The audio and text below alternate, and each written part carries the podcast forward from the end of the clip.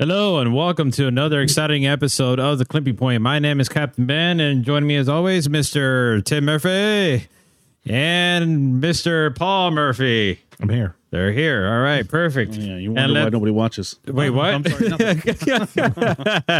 Come on, man. Relax. You I'm know, we're just just getting joking. I'm started. We're just just getting started. All right, let's get everyone situated and settled. And let's go ahead and welcome our special guest of the evening. You may know him for his rotary sounds, but recently you know him as the line judge for Klutch Kickers round three. I'm sorry, season three of the. What are you doing? What? So somebody. The hell is that? Oh, okay. Yeah, it's just. Oh. Oh, it's a rotary. it's Jeremy Lowe. Just trying to get him, you know, uh, Hyped up. hyped up. Yeah, yeah, he's in. Hey, Jeremy. He looks very hyped. Am I am I supposed to unmute now? yeah. yeah. Welcome aboard, sir. How are you? Good. How are you? Uh, we're appreciative of the high definition version of J- Jeremy Lowe. Yeah. Very appreciative. Like I said, we interviewed Dwayne Ramsey and and Will Parsons and Pat, and they all look like we're looking through the bottom of a beer bottle, Yeah. right? Like the, the the glare and everything. So it's it's nice to be able to like, hey, I know that guy.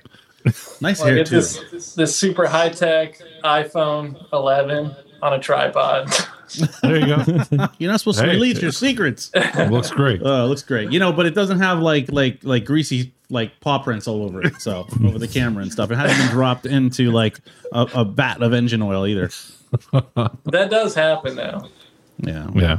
So so Jeremy Lowe, um, I want to go ahead and start off for those people that don't know uh, your background and where you came from. You were a pro, pro Formula Drift uh, competitor, um, but prior to that, we knew you down here as one of the uh, what do they call them, the Rotary Twins? Is that what you call it? You and Dan Chilton coming down here and with your Rotary sounds.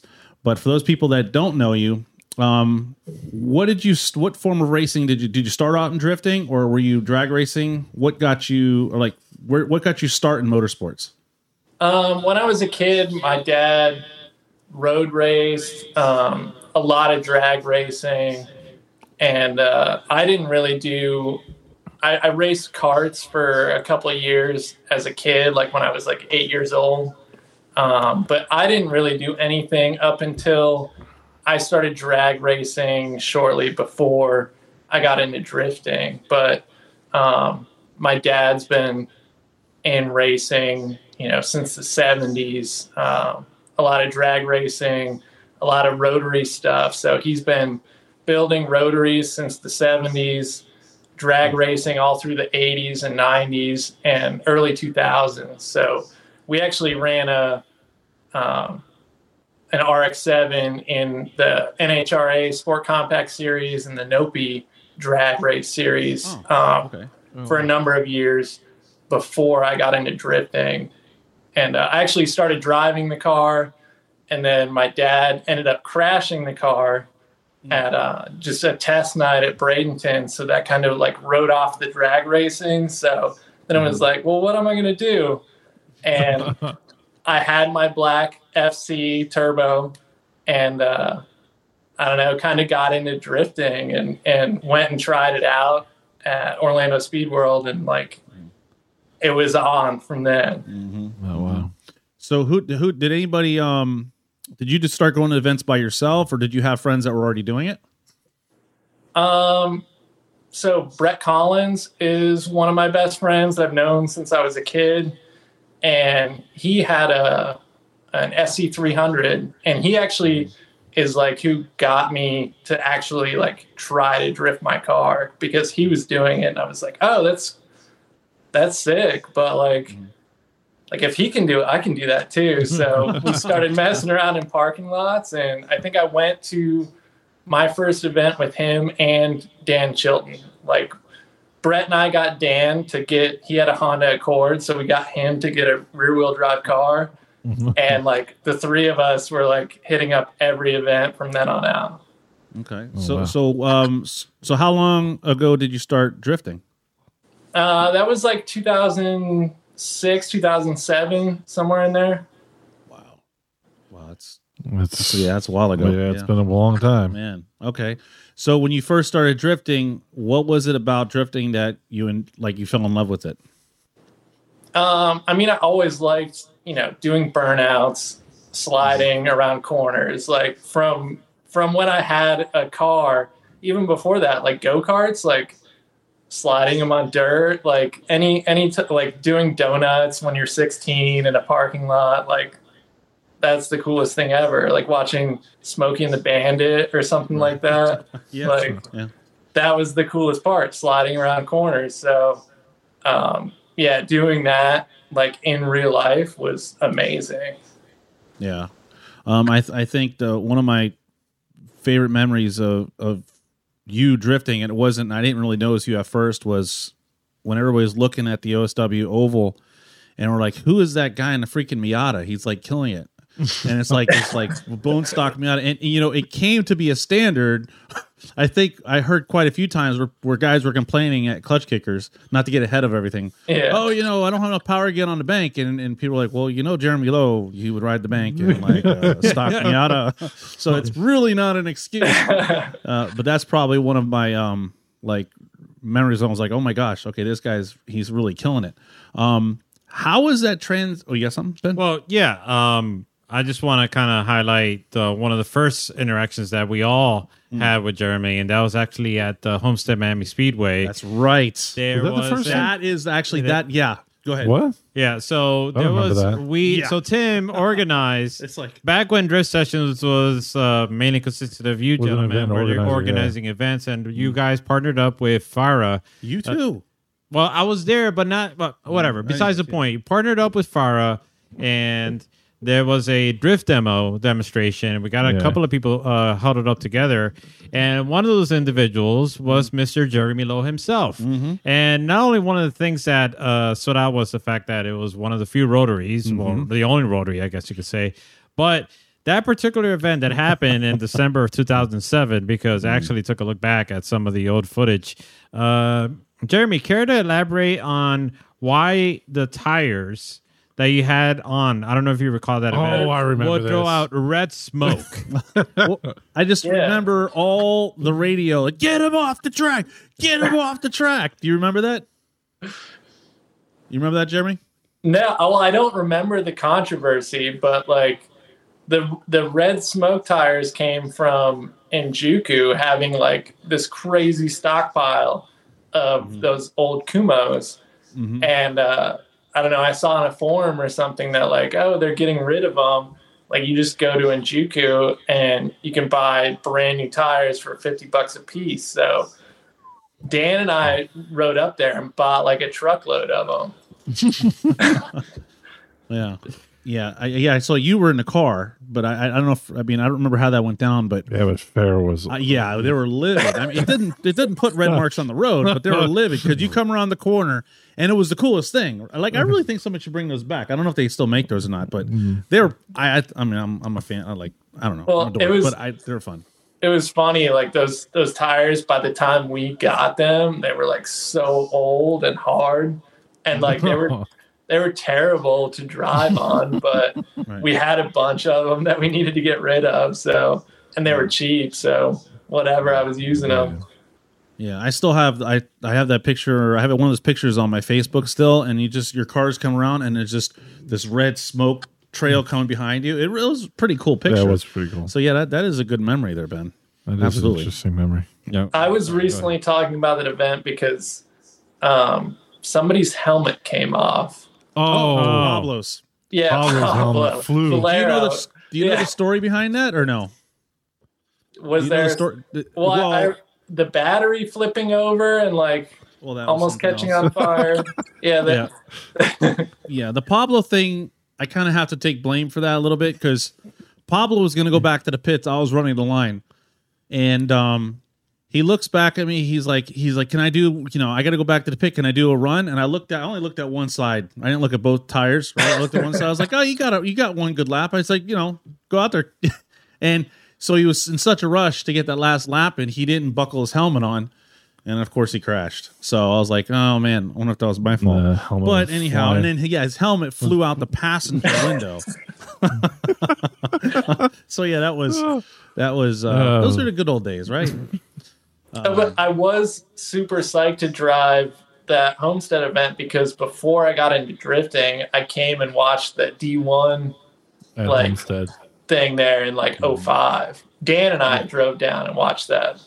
Yeah. Not only that is the treatment we got at Homestead being parked in the garages and stuff. It was like so spoiled. Yeah. Yeah. Compared to County Line and County line OSW Oh, and like you know parking and pitting in the grass and stuff. yeah. Yeah, it was definitely a step up. So uh, what I was getting into before is, um, when you first started drifting, do you like plan to go pro from the start, or was it something that as you started getting better and progress, you saw, hey, you know what, maybe I'll go pro. I mean, like when I started, I didn't even know that there was really like other than D1 in Japan. I didn't think that like oh I could be pro, like a pro drifter. Um, but like pretty quickly on, um, they started having like kind of feeder series and events. So like within a year of drifting, I had gotten a Nopi Pro drift license and started driving those, which I had absolutely no business doing at the time, but um, I I tried. No, I mean, you you did pretty well, and then, yeah, then you like made. I, I would go out and like qualify first, and then like drop a tire and lose in top sixteen or something like that, like first round. Yeah, how was it going to competing? Was it was it like a nerve wracking thing, or were you pushing yourself too hard during those times? I mean, looking back, do you remember like looking back on that is I didn't have enough tandem experience because mm. that wasn't really much. I mean, you guys remember that wasn't really much of a thing at those mm-hmm. events back then. Yeah. There wasn't a lot of caged cars. There wasn't a lot of like drivers to to practice with. yeah? So it was really just lack of experience. Like I could put a lead run together like fine, but following was a different story. Yeah, and then people didn't, like you said, not only you didn't really have the the places to practice tandem, but tandem competition back then is nowhere near what it is now. No. Like you're three cars back and you're killing it. Like yeah.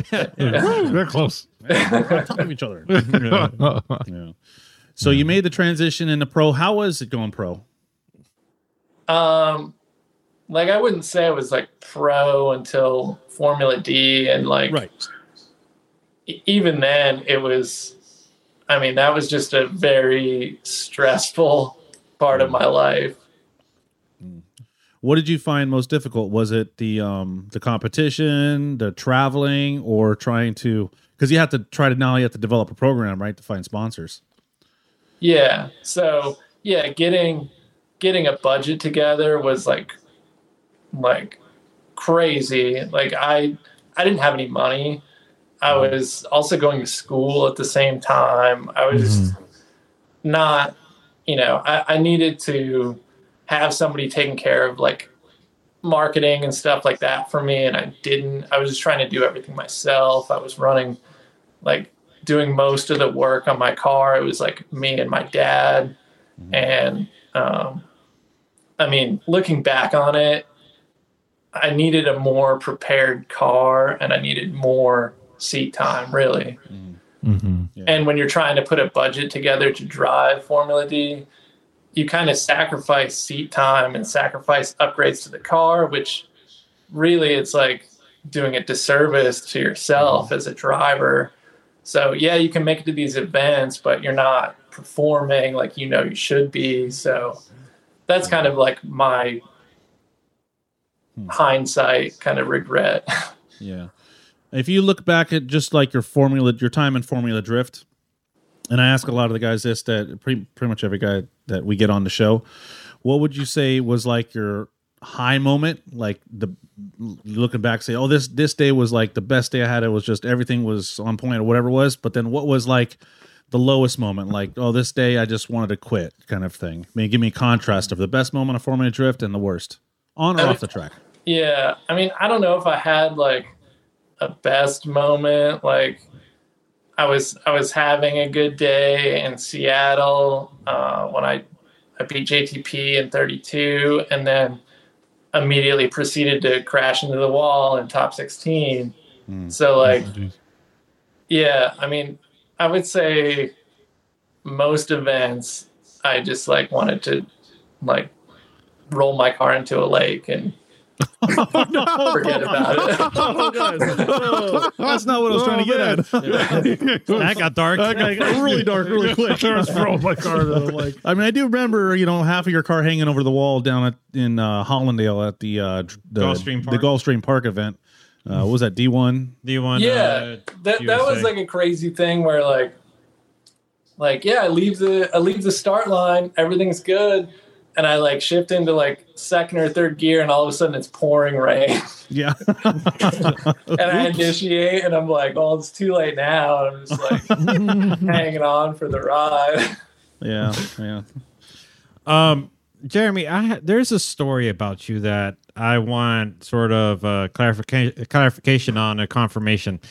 There was, I believe, an event that took place at Palm Beach International Raceway, and I think it was a competition. I don't know what exactly what it was, but there is a story that you blew the engine on the rotary, and being the uh, the individual that you are, that uh, you know you persevered through so, so many obstacles, you decided to drive back to your shop back home, which is like a four hour drive, roughly give or take. Then rebuild the engine and have it ready in in the car in time to drive back to compete the next day for the event. Is that true or not?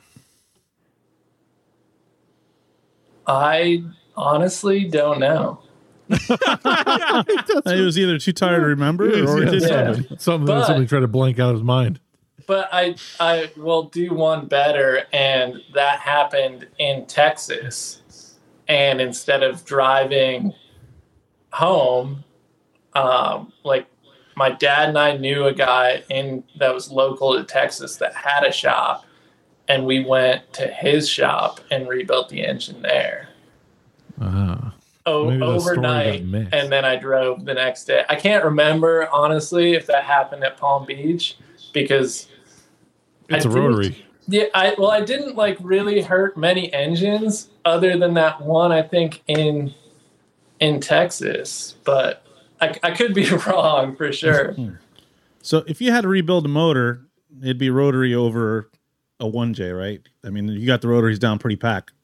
yeah, I mean, they're they're super simple. There's not a lot of parts, so there's no machine work. It's just you know, take it apart, replace some parts, and throw it back together. Hmm.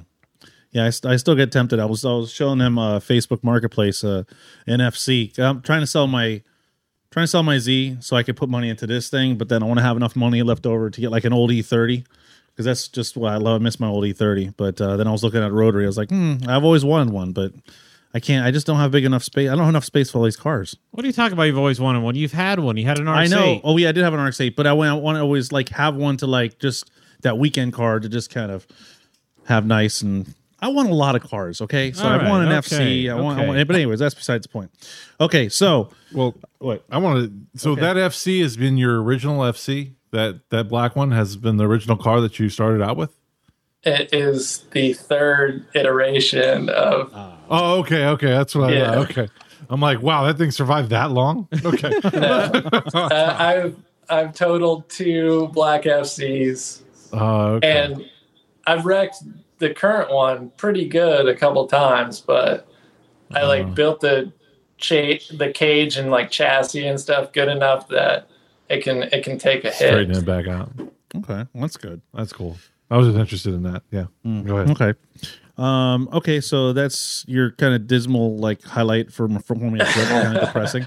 But um, I, I had okay, a so let's fast forward. We, huh? pretty I had a pretty like mediocre uh well and also I was thinking about it today like when I was thinking about doing the show like I really only did one full season in pro FD and then I did a few rounds like the following year and then I did one full season in pro 2 and and like pro 2 was where it was at for me like I'm mm-hmm. I'm glad I did that and if I would have kept going I would have kept doing that. Now pro spec, that seems mm-hmm. more of like fitting for my car and my program. Right, right. Yeah. Well, I mean, are you telling us that you might get back into it? Uh, no. no. Uh, I thought you'd be leaving me in suspense. You're just waiting for it to uh, to hear what I was saying. Um, okay, so that aside, uh, we don't really hear about you for a while. Like you're like this lost legend. You and Dan kind of in the distance, like oh, whatever happened, to Jeremy Lowe, you know? Because we're down south, so we don't really Yeah. see you guys too much up there. And then um, here you go. We find out Jeremy Lowe is going to be the third judge of Klutch Kickers. So how did that transpire? Um, I mean, Pat hit me up about it, and uh, I kind of thought about it and was like, you know, drifting something that I do know a lot about, and you know, I could make a positive contribution to this. So I was like, oh, why not? And like, it'll kind of get me back in in like the the drifting world, and and I could kind of like put this knowledge that I have, you know, to some sort of good use if I'm not driving at the mm-hmm. moment. Mm-hmm. Right. So, how long before uh, you showed up at Klutch Kickers as a judge had you been to a drift event? Um, I'd I'd been to like a few at Orlando Speed World, um, like just going with friends or whatever. Um, so just like a few, I, I'd been out to the Freedom Factory for like the the drift night things a couple times. Okay, so you weren't completely out of it. No, Okay. What about driving wise? When's the last time you slid a car? So the last time I drifted a car was I drifted my buddy Brent's IS 300. I think that was the mm-hmm. last time at, at OSW. Like, I don't know. It's been a while. Mm-hmm. Six months mm-hmm. ago, a year ago. And before that, I drove the the Z that Brandon McDowell drives. I drove that at a, at Hyperfest and something in Georgia a few years ago. Oh, really? Wow. Yeah. I didn't know about that. Ben, you had something? Yeah. Um. Everyone talks about the uh, RX-7 and, and when is that going to come out of retirement? But I think uh, perhaps, arguably, your other claim to fame was the Miata and what you were capable of with that. So I'm curious, when is that going to come out of retirement? Well, yeah, unfortunately, I I recently sold the Miata. Oh, And it was it's been like a like a hotel for stray cats in the backyard of the shop for like five years now. But yeah, it um the Miata was super fun, and I was bringing that out to events when I, I you know didn't want to buy tires or race fuel or whatever for the RX-7, and then um, Ben Julian had to flip his Miata at at the Freedom Factory- Freedom Factory, basically. Freedom Factory. And then every all, all the the tracks were like no convertibles without a roll bar, and I was too lazy to put a roll bar in it, Mm. so it just kind of got parked. Well, that sucks. All right, so now Pat reaches out to you. Um, you want to use that knowledge, like you said before, and that experience, and put it to good use, and help Klutch Kickers. How was it working with Klutch Kickers for your first time? And had you been to a Klutch Kickers event before you judged? I had not been to an event. I had watched, you know, the live streams of the events, but no, everything's been it's been really good. Um, and another thing about like the like this deciding to judge thing, I was like, well, it's at Freedom Factory, which was my local track for forever. Like, it's like, oh, this is a track that I've done more laps on than like anyone in the series other than maybe Cletus, you know. So, you know, I have the experience there too. Right, right. Um, so then jumping. Had you ever judged events before this? Um, like just local competitions and some pro am stuff, like way back, like when I was in FD, but not since then. So what, what was what has been your thought with um, you know, watching clutch from going from watching Klutch Kickers on the live stream to now um, taking a part. How how is it? How's that experience been? Um, watching it on the live stream is a lot more relaxing.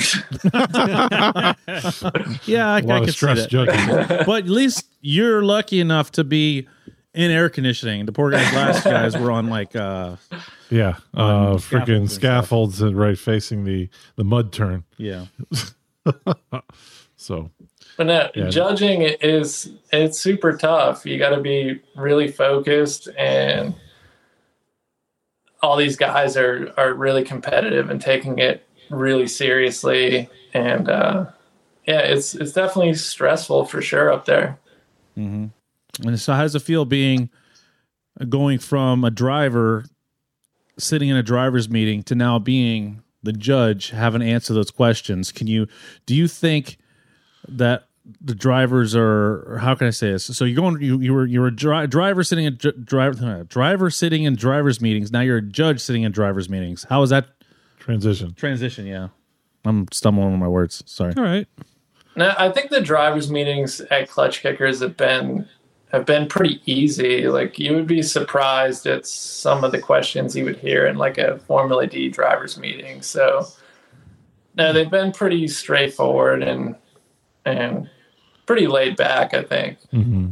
Yeah, they seem. It seems almost like a grassroots drivers meeting. I don't see too many questions. Actually, a, a lot of times I think that judge or the drivers aren't utilizing you guys during that time as well as I think they just want to get out there and drive. And it does have a very rushed feel to it a lot of times as well. Well, we do push. It does push very fast. So And, and like this last round, I think the track layout was one of the, the more simpler ones that was pretty like self-explanatory. Like the other ones kind of had something weird at the end where we would kind of have to explain, you know, how to drive through it. But this one was kind of like hit the marks and you know you get a good line score. So I thought this one was a little like easier than the past couple. And have you ever worked with um, or hung out with Dwayne and Will prior to this? Um, I had met Dwayne um, previously in Texas, probably at FD or something. Um, I've known Will for a while though, driving. I think he drove Nopi Drift when I did. He Right. drove. We both drove XDC for a couple of years, so Oh, XTC. we definitely like competed against one another. You know, at least a couple times. Hmm. All right, so now you get the driver's meet, and now you start doing the judge. And are you the same? You don't judge the same thing each round, right? You guys do you guys alternate um, categories? No, for for qualifying, it's we all do the same same job every time. So I've just been the line judge, which was Okay. which is nice because I feel like it's one of the least subjective ones. Kind of you hit hit your marks on the track, I can give you a good score. Okay. Uh, do you want to clarify on what led to the uh, track change, the layout change, uh, this past round? Oh, the it was too long. People weren't, you know, they couldn't make tires last two runs. So we let it go for a while in practice, and the people that were doing like full bore runs, um, they just didn't have enough tire to safely make that second lap all the way around. Hmm. Okay. Interesting. L- looking back at the um, this season up to round three, what would you say if you could remember if uh, was your most exciting battle to judge? Um, hard one. Kind of look. There are some pretty good battles. So Yeah, no, there's been some really, some really good battles. I don't, I don't know what really st- right now. What sticks out to me is like some of the weird stuff that happened at this last one. yeah, a lot of the weird things. yeah, yeah. There are some Like, weird things that happen. Yeah, like the Alec and Josiah thing. I'm sure we'll go over that, but that Yeah. was like one of the weirdest situations. Mm-hmm. yeah. I thought the Chelsea one from last round was pretty good. The Chelsea versus Matt Shulman. Match, yeah. Any anytime that Chelsea went out there was pretty exciting. Yeah. Yeah. Any run, any run that Chelsea drives, especially if he's following, is Yeah. insane. Yeah, yeah, he's definitely exciting to watch. I mean, he took he took home the first place last round of uh, Formula Drift Monroe, Yeah. so he's it's, he's definitely seeing success, and it's great to see him. It's great to see that he comes out and he's not bringing his pro car, right? He's bringing his Fox body, and he's he's out there doing battle and just challenging himself. But not only that is, I think a lot of, especially the younger drivers that come to Klutch Kickers, when he pulls up, Yeah. it it brings an element of excitement for those drivers that watch him compete and have been watching him for a long time and now may have the opportunity to tandem with him whether it be in practice or competition. Exactly. so it is pretty cool. Even Adam LZ all these drivers they bring a lot to it. And um i maybe i get your opinion on this. One comp one comment i see quite often and you see it in a live stream is like oh you know you got a pro car against these grassroots cars and this isn't fair. Uh, what's your take on that It's a pro competition, and it's it's for a lot of money. Like yeah you know, run what you brung, but Mhm. you know, if if you want to win, you got to bring enough to win. I think Chelsea kind of like shines some some light of hope on that with like, oh, bring a, a Fox body with you know, not it's not a crazy FD car, and he could totally win an event in that thing. Yeah. yeah, It really does come down to driver skill. Yeah. So, I mean, it's not all driver skill, but yeah, it's a, it's a you got to have a balance. You got to either be a really good driver or you know yeah, have a really good car and be a good driver. I don't know. yeah, yeah. It's it's it, you know everybody that I ask when I talk to drivers, they all love it. Usually, it's the people watching. Oh, this isn't fair. The guy's got a pro car. He's thousand horsepower. It's just it's not fair. Blah blah. But every driver I ever talked to, that that's one of the reasons why they love cl- Klutch Kickers so much. Yeah, is because they have the opportunity. well, yeah. Where else are you going to get to compete with someone in a Formula D car as a driver? Right. Right. and if you're not driving Formula D, so Mhm. yeah. Yeah. I mean, I, I always looked at it like because we always got that in in pro am and stuff like that. People com- complaining, and it's like, dude, you're if you're trying to go pro, you're gonna have to beat people that are way better than Mm-hmm. than this guy that's in the competition. So Exactly. yeah. Yeah, it's always been my same argument. Um, I was say, I forgot here for a second.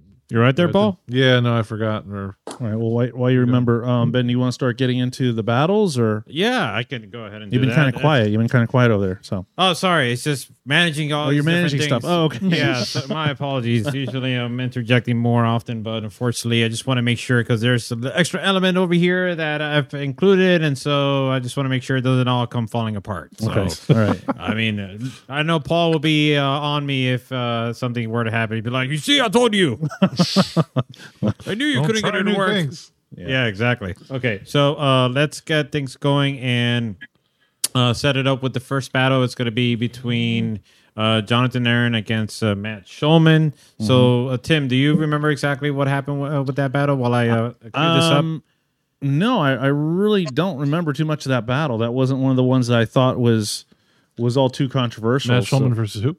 Uh, Jonathan, Jonathan Aaron. Aaron. Jonathan Aaron. So Jonathan Okay, yeah. Aaron was the number one qualifier. Matt Schulman, um, he's finally getting his car to to be able to put up with the abuse he's putting it through. but The then last- he broke it. Well, he he broke some suspension on. Yeah, one so I don't know how much you know. I But think- I'm saying engine wise, like he caught his car Yeah. caught on fire one round. He's blown, I think, two engines since then. But now car, it, it's it was like one of the was things like good. Matt Schulman's car is working. Last round, he did really well. Mm-hmm. He made it into the top eight. He got rained out. We didn't see how far he was going to go. yeah, And Jonathan Aaron, number one qualifier, and trying to move up in points. Um, let me just, I, I got the points here just so we can go over the uh, standings really quick before you start, just so everybody kind of gets an idea exactly. It, it, I mean, Adam LZ's he's got a decent lead, but yeah, Adam LZ is at top with 288 points. Dirk Stratton 241, tied with Jonathan Aaron with 241. Then you have Alec Hohnadell, um, fourth place at 216, and Taylor Ray's 190. So you guys could check those on the point standings on the Klutch Kickers um, $100,000 drift page. But to set up this one that we're going to watch, this is Matt Shulman going against the number one qualifier, Jonathan Aaron. Uh, yes, sir. And uh, Jeremy, feel free to uh, narrate as uh, you watch this, so that way we can sort of get a sense as to well, what's going on. So, with that said, we got this going, and And did he have? And what about his alignment? He had to replace some suspension parts, so was he able to make the make the corrections to that chassis? Both cars flicking in. He definitely seems confident. Right there Yeah, so with them.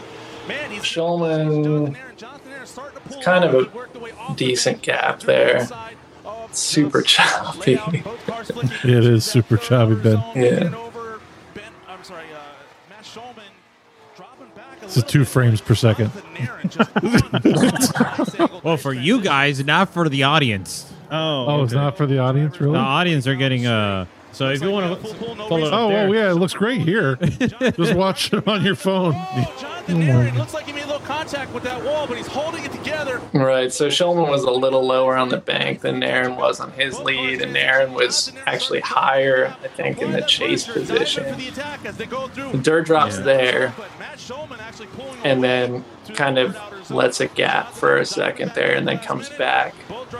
So, and then Shulman hit the finish line cone as well. So, I think we looked at that battle, and, and it was kind of sloppy on both ends. Like I couldn't really tell in that choppy video, but I think that was the one where Naren like tagged a wall on his follow.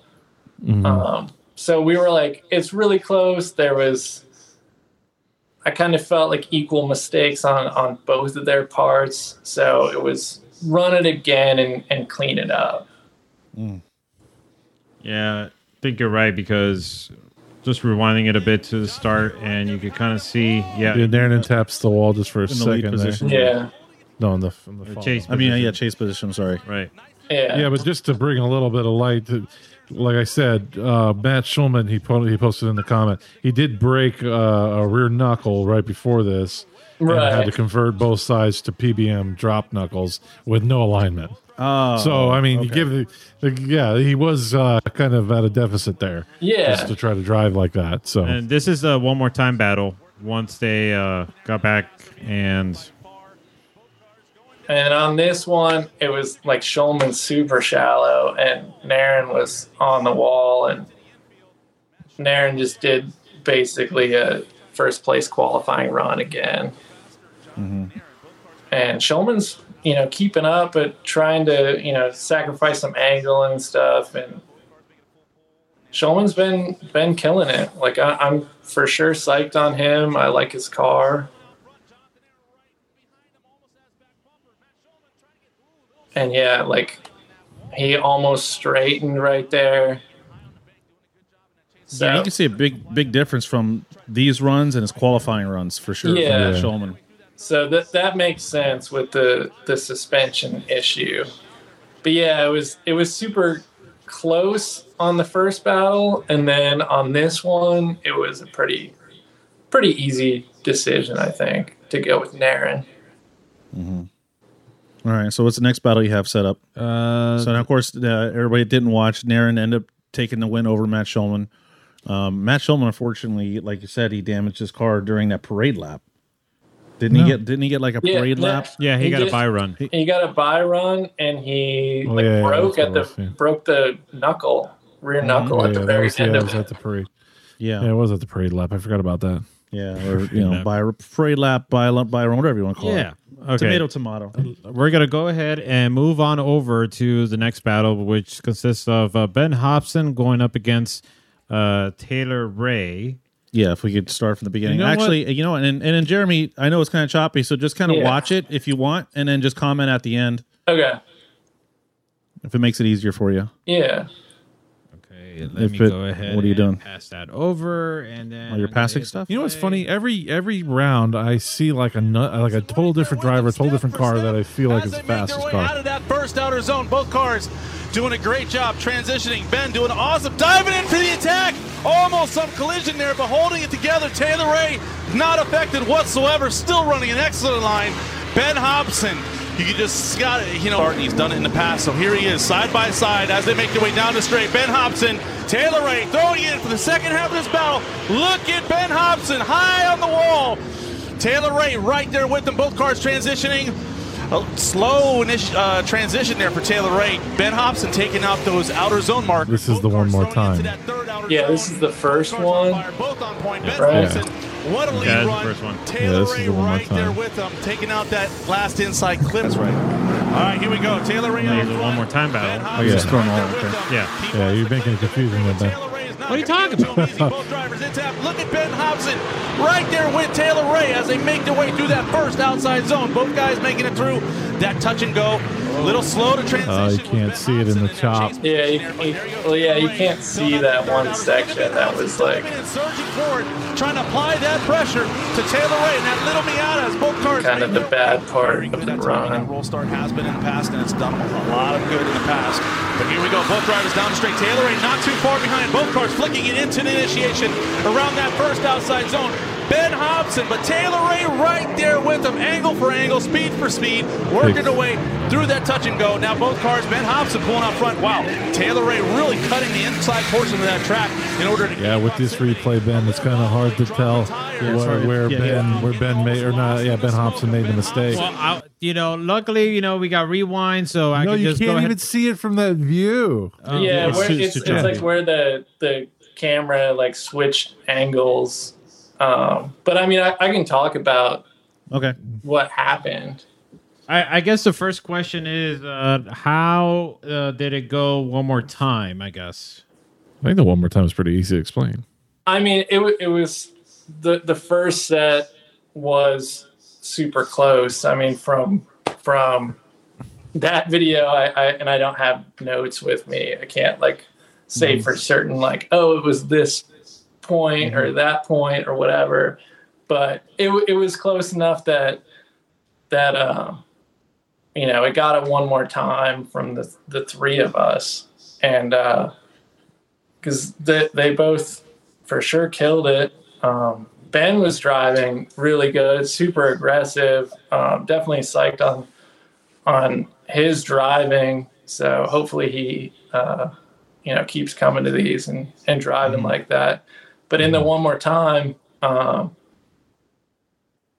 on his follow coming off the bank at the touch and go he kind of got in like a bad situation and then um, straightened and like just plowed the both touch and go. So it was like straight plus two tires off track on the inside and just like, you know, drilled the the both cones with the center of his car. Other than that, you know, it was good. And then uh Taylor on on his follow dropped a tire, you know, maybe two tires on uh, outer three, and was sloppy from that point on. So it was like both follows were kind of a, a mess, maybe technically zeros. So mhm. like lead for lead, Taylor had the better lead than Ben, so that's why we went with Taylor. Mm-hmm. Okay. Right, yeah, I think I heard that. I think I think somebody. I think you guys mentioned that in, in the booth that uh, because even I mean, at first, like when when uh when um Taylor got the call, he just he looked at the camera, was like, okay, and it just created this. Yeah, it didn't like, really- it It, it didn't didn't re- help, right? Yeah. Like him, kind of like, oh, I got the win. How did I win? And then drove away. yeah I, I know like like some of these guys don't don't have spotters or whatever talking to them so they they don't like they screw up and they don't know that the other guy screwed up too and it's like you know hold tight maybe you won so yeah I, I get that. And like in in that situation with with taylor on that turn we had told the guys in the the drivers meetings that you know if we can't if we can't see like a hundred percent that you drop two tires we're not going to say you know that we're not going to assume that. So like if there if you drop one tire and the other one's still smoking and we can't see it in any of our camera angles you know we're giving you the benefit of the doubt. I mean I'm not saying that that's what won that battle because honestly it was like a lead for lead and Taylor did a straight up like solid lead run and uh I can't remember if Ben like hit one clip or something stupid Right. like that which gave Taylor the advantage but super good battle um exciting drivers. Yeah. Yeah. And that's one of the things that we mentioned on the live stream is that it's not even like there were bad runs, right? It's just like sometimes it gets down to the point where you, you got to just nitpick because we can't just do one more times all day. Yeah. Exactly. And and the other thing too, it's right now to the point where that grass or certain sections of the track are like so like dug up mm-hmm. that mm-hmm. now it's getting difficult to really get a better sense as to mm-hmm. what's the edge of it. Because Right. before, sure, once you get around the edge, it's like you do see this this grass getting shot up into the air. But now, like from certain angles, if you kind of like zero in on it, you could see that it's right at the edge, but there's no dirt or anything there. And the drivers are kind of like going driving through it, but there's nothing flying up. So you can't really sort of gauge the dirt anymore, or the grass, to as a reference to how, you know let the judges know, like, hey, or let everybody know that this person dropped a tire. Or Right. two. Right. No, absolutely. So So what was the next battle you have up? Ah, yes. Uh, the next battle, I think, was the one that is uh, part of the Unsolved Mysteries episode. Unsolved Oh, Mysteries. Unsolved Mysteries. Yes. X Files. Yeah. yeah. And um, let me just uh, get that going. As If you had another phone, you could probably go on to the and watch it on on your phone, but because it's clear when you're watching It's the Yeah. show. Well, it just I, I just want to say I was really surprised that poll you guys put up. Like, Ah. when, I, when I clicked on it, I was like, those results were really surprising to me. in, in a good in a good way. In a good way. yes, that, that was Ben. That was Ben's idea. I mean, seriously, like I, I really did think that. I mean, I had my opinion about it, and I think I didn't think it was clear. I, I got a little bit of we will talk about it a little bit of new information that I heard after the event that Oh, okay. Uh, put, let me put just, me at ease. Oh, okay. All right. Let me just uh work this up. Uh Tim, do you want to Yeah. sort of like uh sort of set, set- set, set it, a scene? set it up while I kind of uh Get it ready. Okay, so um, Alec Hohnadell and um, Josiah? yeah, sorry, Josiah Felice are going at it, and the I, I really feel bad for the judges a lot of times, right? Because they get a grunt a lot of the drivers' um, complaints and stuff.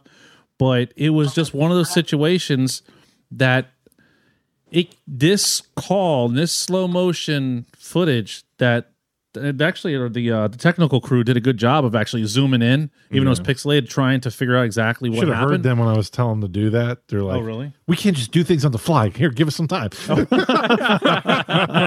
Uh, but like so this all centers around this one incident which took place in the third outer zone where alec was chasing josiah falace and this was basically going to make or break the call this was going to decide the winner Right. Um so I'm ready to cue that up and let's uh check this out.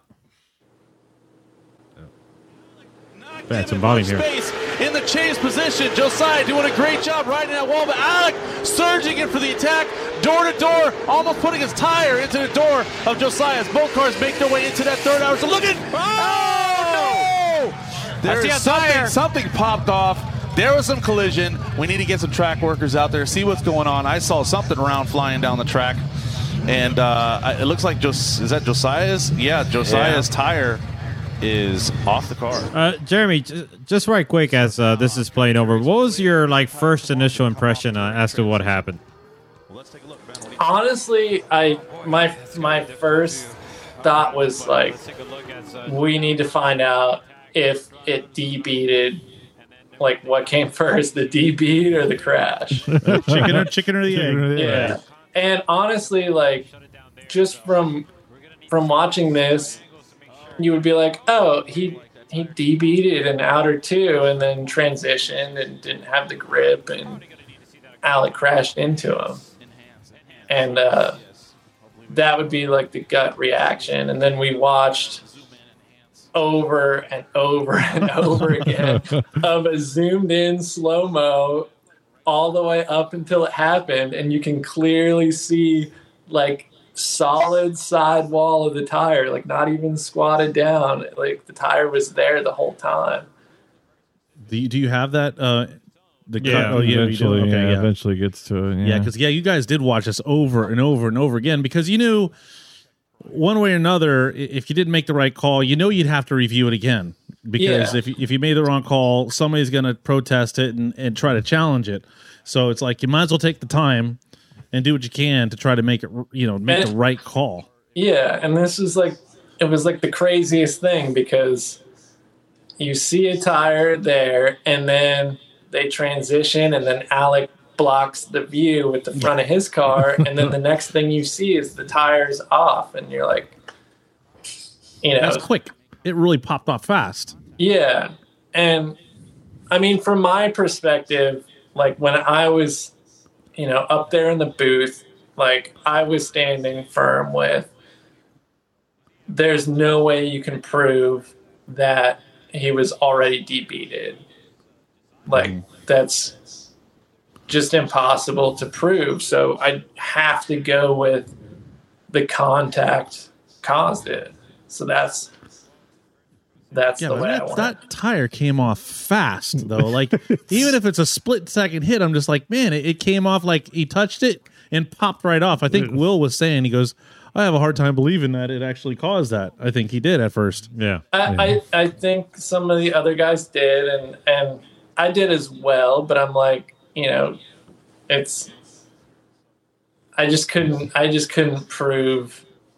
I didn't see the No, proof otherwise. So like I was. op- I had to go that way. That was my my gut decision. Mm-hmm. But then, so, so like during all this, it was it was crazy enough that I'm like radioing Pat, like, go find the tire and see if a mark from the bash bar on it. And like, he goes out on track and like finds the tire and he's like, the tire looks perfect. And we're all like, you know, Yeah. like it was already a stressful day and then this is like throwing a wrench into the gears and and um yeah somebody's like running up with like a camera like you gotta look at this and i'm like i don't know if i should look at this Yeah, you Like- can't really. like I can't and like he showed it to me and it was the exact same angle of this and I was like, "Oh, it's just a high def version of that exact shot right there." I'm like, so it doesn't give me any new information. Um but yeah, and and then afterwards like we're at dinner that night and uh um somebody's like, "Oh yeah, like Josiah's wheel after that like like the lip of the rim was like shredded off. So I'm like, oh, like if the a metal bash bar gets in into that that rim that's going, you know, 100 miles an hour, it's gonna shred that lip off real quick, and that tire just like slid right off. So I was like, oh, that makes sense as to why that the tire popped Yeah. off so quick because it went from being clearly beaded on to rolling around the the outside of the track in like half a second. So the wheel just got lathed down by the uh, bash bar. Yeah. He should have That ran a bumper. If he didn't run a bumper, it probably wouldn't happen. Yeah. Yeah. Um, let me just go ahead and just pull up the uh, results of the poll.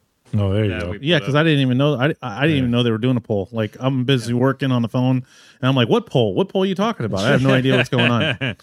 Um, so one of the things we did on the Drift Sessions Instagram, we put up a poll asking people what happened here, and so options were tired to beat on its own and tired to beat from contact, and eighty-one percent voted tired to beat from contact, and surprisingly, nineteen percent voted uh, for the other option, tired to beat it on its own. So not one hundred percent clear on, But- for everybody. But one of the drivers voted contact as well. Well, then let's remain anonymous. I did. Okay. well, you What could are you look up. talking the- about? You could. Yeah, it no, was on there, wasn't there? I and, did. and one of the other drivers voted that it would be beaten on its own. I bet. Who knows which is which? I don't know. Wait, what? What did you guys think? I think okay, I'll be honest. I think it debeated because I saw the car hop twice and not normal. But where the hop was is the transition from concrete to asphalt, which is kind of a jump depending on where you are on the track. So yeah, th- that was the hop from my point of view. But go on. it was just the way it hopped. It looked like it pulled off before. So I was with the it debeated before, and then he pulled it off the rest of the way. Now I didn't see any rim, but then again, he also was doing a burnout on the rim the entire way true. he was driving off. So I don't know. Yeah. Well, so my conclusion was you had to go with what you saw, and I, I figured it had to be the bash bar because the timing was just too perfect, Yeah, right? To have a tire debead at that exact point. He was just pointing the gun at the uh, guy. Yeah, just what didn't I'm, I'm have saying. It's like. I don't know. It, it's, it was just too perfect of a situation that I think that you would have to make the logical conclusion that the contact caused the debead and it fly flew off. Because now, if you didn't have his bu- if you had his bumper on, I probably wouldn't have thought that. Yeah. But since I saw the edges of his his his bash bar wasn't rounded at the ends, No, it's just just poked out, straight out yeah. pulls at the end. So I was like, okay, if it was rounded, I probably wouldn't have thought the same. But just the fact that his bash bar was just kind of like a uh, a pipe sticking out the side, I was like, yeah, it probably did. It just it's I would uh, yeah, I I- I think you made the right call. Uh, I thought it was on its own, and the reference that I kind of used was what have we seen before? Jonathan Aaron and Taylor Hall, oh yeah, where in popped that one round, Yeah, it did. They both debated with the hop. yeah, uh, coming that down. same hop. yeah, Yeah, So it not well, not at the same spot. It But was it a different this- spot, but sort of similar. They were coming hop back, same were coming- hop, but same they're coming hop. from the They were other just way. coming from the other Yeah. way. So that was my, and then there was this one frame that I saw that it to me looked like the tire was already coming off before the contact. So that's why I was early on the side of uh, it on its own, Mm-hmm. along with what I was Hmm. thinking from watching Jonathan Aaron and Taylor Hall with their tires beating the way that it did. Yeah. Yeah, but it's definitely hard to call it that way without the prop. I mean, you can't. I mean, Well, like I said, it really comes it down to how his bash bar was. He didn't have a bumper on, and the bash bar was sticking outside. Like I said, if he had a bumper on and he had his bash bar was like rounded on the ends, I probably would have thought it was a hop as well. But I was just like, that's just. I mean, he, at the the road, the speed that ti- that rim is spinning, yeah, it doesn't take much to go to push it in, and it's probably at like 10 psi already, anyways. It doesn't take much to pop it out, and then the direction. Well, I wasn't the- thinking about the way Jeremy explained it though. If it lathed off and that's a steel bash bar and that's an aluminum wheel, and if it like he does have the bash bar sticking out with no cap, Mm-hmm. so it would have it would just use it'd be like a t- like a tool on a lathe and just go. bzzz. take the rim Yeah, out, and then the back. off. Yeah. that happens like surprisingly quick. Like I, I at Texas one year, I I made contact with um, wheel to wheel with Forsberg, and it was my front wheel to his rear wheel, and I remember like in the driver's seat watching chips of my right front wheel like Huh. confetti like blowing off the right Oh, front of my car just from like a really quick touch Yeah. and it Yeah. shredded the wheel so Yeah.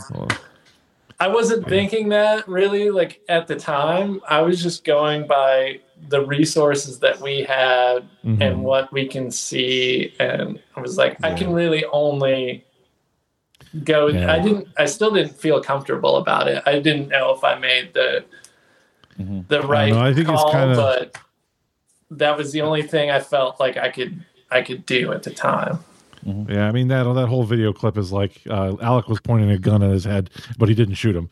I mean, it's like, yeah, it's like it's What? pretty. How do you go? What? Yeah. Well, I What mean, it's like say? I'm like he, he was there. Yeah, yeah, no. I know, He, I know. He was there. Mm-hmm. There's it's hard to prove. It's very hard to prove that he didn't do it. I mean, he was right at the right perfect spot. Right. Mm-hmm. So Look, I don't uh, know. This this takes me back to what happened last round with uh, Nick Ward and Davey Peoples. Remember on Outer Zone number one? Oh, well, where yeah, when you couldn't it- see, we couldn't that- tell if Davey Peoples dropped two tires or Oh, not, that's- but it was obscured Yeah, because right. we couldn't get the right angle, and so we're like, well, take- what do we do here? You know, one of those Yeah, that stupid pole blocked the uh, if it was dropped two tires or not. But yeah, Yeah, Yeah, I mean, we- we can only judge based on what we can we can actually see, like with our throughout through the window or with the the camera angles that we got. Mm-hmm. So, hmm. other than that, we're kind of stuck. Yeah. But I, I Well, think we've got plenty to work with. yeah, the people have spoken, and the, the majority voted you made the right call. I was very surprised about that. I figured it was it defeated on the own. Judges are idiots. That's what I was. I clicked on the thing and I was like, "Oh, that's different." Like I wasn't expecting that. I was expecting like one percent was like what I chose. No, that's good. That's good. Yeah, that's the thing. That's the thing about Klutch Kickers is uh, it surprises you in more ways than one. Yeah. The good thing is that next round we should definitely have better weather. It should be cooler around that. We should start getting some cooler weather Yeah, and um, which is be a little um, more enjoyable, a little more relaxed. That that hot weather, that humid weather, and then just worrying about the rain. Maybe we'll actually have an opening ceremony next round. I don't know. Yeah, that'd be nice. Yeah, we'll we'll see how that goes. Um, anything in particular you're looking forward to with uh, round four? Are you looking to make any changes uh, in regards to your judging criteria, um, or is there something that you've because okay, let's be frank about qualifying. It was pretty rough. All right. Yeah. So uh, I'm sure you, as a judge, uh, may or may not have felt that way. So, are you looking to make any changes in regards to that, or are you just going to double down and and, and make some harsher, uh, you know, decisions on on the judging criteria? What are you looking forward to for round four? I mean, what I, I'm looking forward to, I think, is is what you know you guys already mentioned about weather, less chance of rain, that kind of thing. And we this was the first time that we actually completed a, a full event, like everything. So. Um, yeah, maybe next time we can even include opening ceremonies and, and that kind of thing. Yeah. Um, but for for qualifying, I mean, at this one, I think everybody stepped. Qualifying might might have been like a little rough, um, but everybody stepped it up pretty well when it came for time for competition. Um, I don't know what we can do to, you know, get people to step it up before that. Um, I mean, hopefully they can use what they learned at this one, you know, moving on to the next one and kind of have a better idea of what of what to do. Um, question: Did you get any sort of pushback in regards to the the white line that was on outer zone number one? Uh, just to clarify, the drivers were told that they have to remain above that white line, and if their bumper crosses over that, then they will be deemed a zero. And so I was just curious if you had any sort of pushback, if maybe they wanted you to sort of put the line even further down. Um, what was uh, everyone's take from it? I mean, we heard from you know a few people that it started too early or it ended too late, that kind of thing. Um, as far as it being too high on the bank, I don't think it's too high. Um, I mean, you're this is a like a pro level event. You're competing for a lot of money. Um, if if you're gonna compete, you should be able to run the proper line. That's kind of my point of view on it. Yeah. I Not to didn't. be you know- not to be too harsh, but No, I mean driving. I didn't. I don't. I don't get to drive it, so I don't know how it feels with that line. But definitely looking at the cars go around it, even if they're in the middle between the line and the wall, they're still they're pretty far off the wall.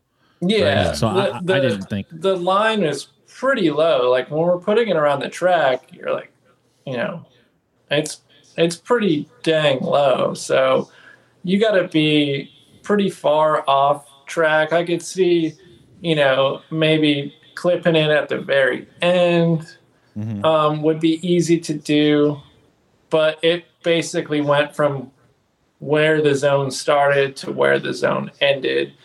And technically, from the judge's point of view, you're supposed to be on the wall from when the zone starts and when the zone ends. So you shouldn't really be anywhere near that white line on your lead run. Mm-hmm. Hmm. Hmm. I think um, most sorry, people, sorry, most people, the drivers were definitely happier with the chalk line versus the cones at round Yeah. one. Yeah. So we'll keep doing the chalk line. As for where it is on track, we'll we'll make that call when we set up. Yeah, I think it's a good visual, Yeah, especially next- especially for judging. I think that makes it easier. The next round is a crisscross round, so Is what? the thing goes the, the track goes crisscross all over each other. Oh, It's all it's all it's all infield. Mm. It's all infield. It's all infield. No no bank next round. So Oh boy, yeah, and it crisscrosses over itself. So yeah. Hmm. I gotta look be- at that. I didn't look at it. I'll show you I'd like to, here. I like to be surprised.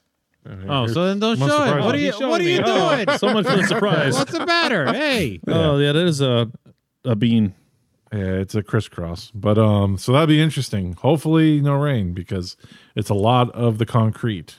Right. So um Well, we should be good because Yeah. we'll be in October, so it'll be interesting to see this one because and uh, and the last two rounds are gonna be two weeks apart. yeah. That's another thing. I didn't realize it until this last. uh, It's like It's literally like mid October and then beginning of November, so it's like they're like two weeks apart, So it should be a pretty quick. back to back back, Back to to back, back, almost. yeah. Yeah. season. Yeah. Ender. So Yeah, if there's any uh, car mechanical problems, and they gotta like quickly whip it back into shape. Yeah, it should be have a lot fine. Cletus has got a good crew.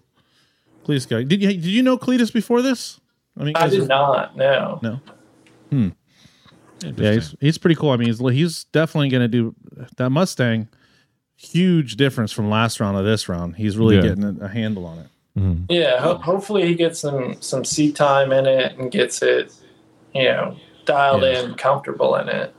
Well, Um, sort of off topic that's not related to uh, Klutch Kickers. Uh, we have a question in the chat by a uh, Patrick Gooden for our uh, guest over here, who writes, "Can you ask when Jeremy's car will be done?"